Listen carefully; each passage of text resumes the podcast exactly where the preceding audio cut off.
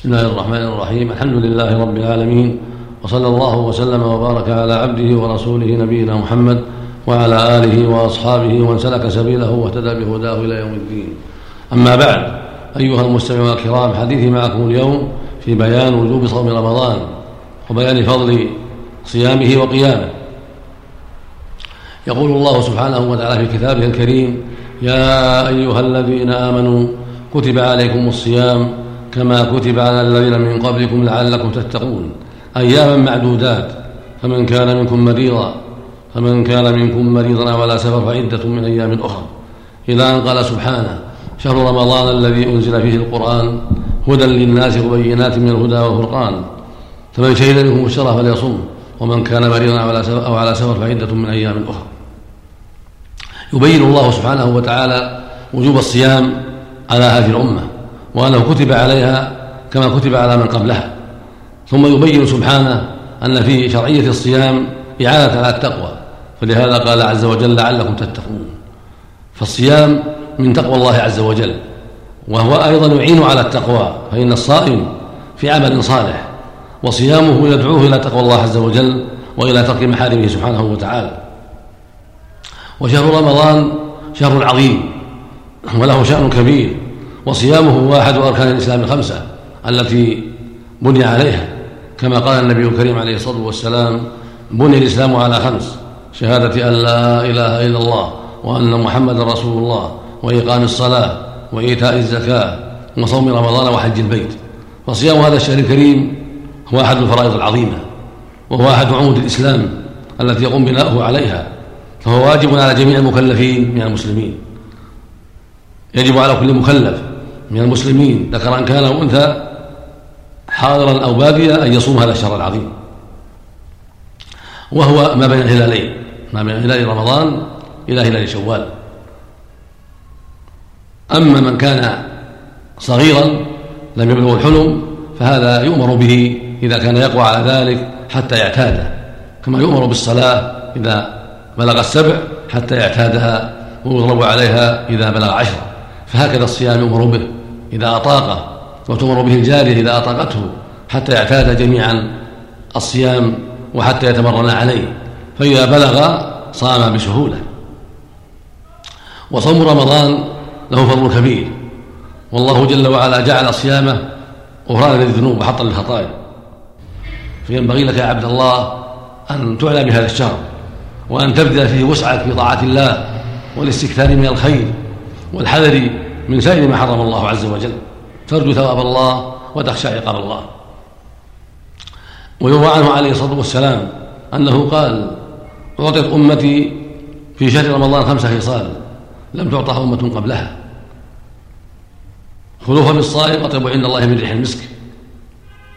وتستغفر له الملائكة حتى يفطروا ويزين الله كل يوم جنته ويقول ثم يقول يوشك عباد الصالحون. أن يوقع عنهم المؤنة والأذى ويصل إليه. وتصفدوا فيه الشياطين فلا يخلصون فيه إلى ما كانوا يخلصون إليه في غيره. ويغفر لهم في آخر ليلة. قيل رسول أهل ليلة القدر؟ قال لا. ولكن العامل إنما يوفى أجره إذا قضى عمله. فهذا يدل على فضل عظيم لهذا الشهر. فينبغي لك يا عبد الله أن تري الله من نفسك خيرا بالمسابقة إلى الطاعات والمسارعة إلى الخيرات.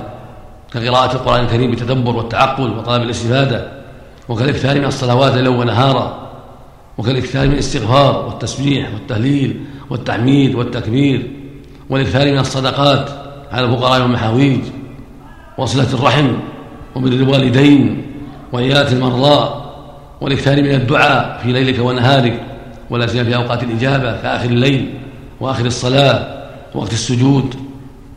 وبين الأذان والإقامة وفي يوم الجمعة هذه أوقات عظيمة ترجى فيها إجابة الدعاء فينبغي لها أن تكثر من الدعاء والاستغفار في هذا الشهر العظيم في شهر رمضان وأن تري الله من نفسك خيرا في المسابقة والمسارعة إلى الطاعات.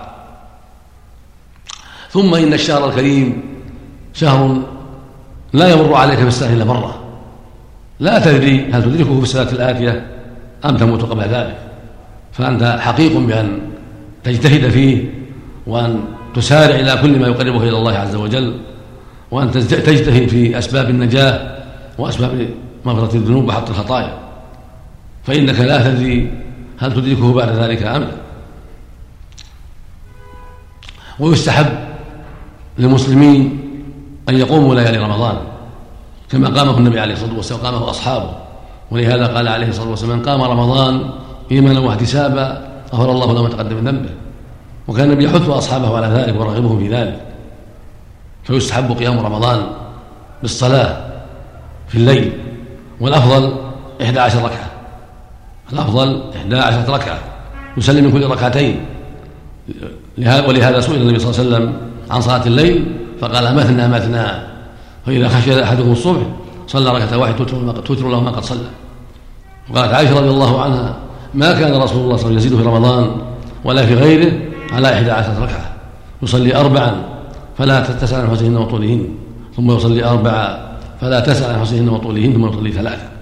وفي لفظ قالت رضي الله عنها كان يصلي من عشر ركعات. يسلم من كل اثنتين ويوتر بواحدة هذا هو الأفضل. في رمضان أو في غيره.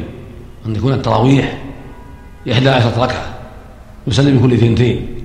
يقرأ فيها قراءة مرتلة واضحة بينة بالتخشع وعناية.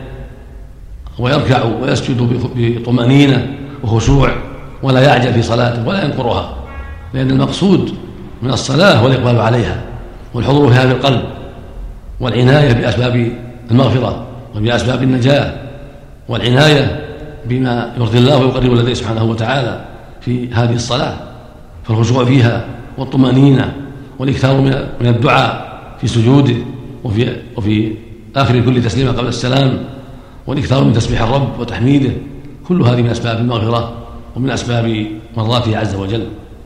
فالمقصود أن أنه عليه الصلاة والسلام يصلي صلاة فيها الطمأنينة وفيها حضور القلب وفيها الخشوع وفيها ترتيل القراءة بخلاف ما يفعله بعض الناس في صلاة التراويح فإنه يعجل فيها كثيرا وينقرها. وربما صلى صلاة لا تقبل ولا تصح مع وذلك بالنقر بالعجلة في ركوعه وسجوده وعدم الطمأنينة بين السيدتين وبعد الركوع. وهذا أمر منكر. فالطمأنينة في الصلاة أمر لا بد منه. وذلك من أهم الأركان أن تطمئن في صلاتك وألا تعجل. ثم أمر آخر وهو أن الواجب على المؤمن في صيامه أن يجتهد في حفظه مما حرم الله سبحانه وتعالى وأن يصونه عن معاصي الله عز وجل. فلا يغتاب الناس ولا ينم عليهم ولا يتعاطى شيء من محارم الله عز وجل بل يكون في ذلك مجتهدا في كل ما أوجب الله محافظا على الصلاة في الجماعة مكثرا من التسبيح والتهليل والتحميد والتكبير وقراءة القرآن مكثرا من الاستغفار والدعاء مبتعدا عن كل ما حرم الله عز وجل حتى لا يبطل صومه وحتى لا ينقص أجره. فينبغي لك يا عبد الله أن تصون صيامك وأن تحفظه من محارم الله وأن تجتهد في كل ما وجب الله عليه من صلاة وصدقة صدقة الزكاة وغير ذلك. عليك بأداء الواجبات وترك المحرمات والاستكثار من الخيرات في هذا الشهر الكريم.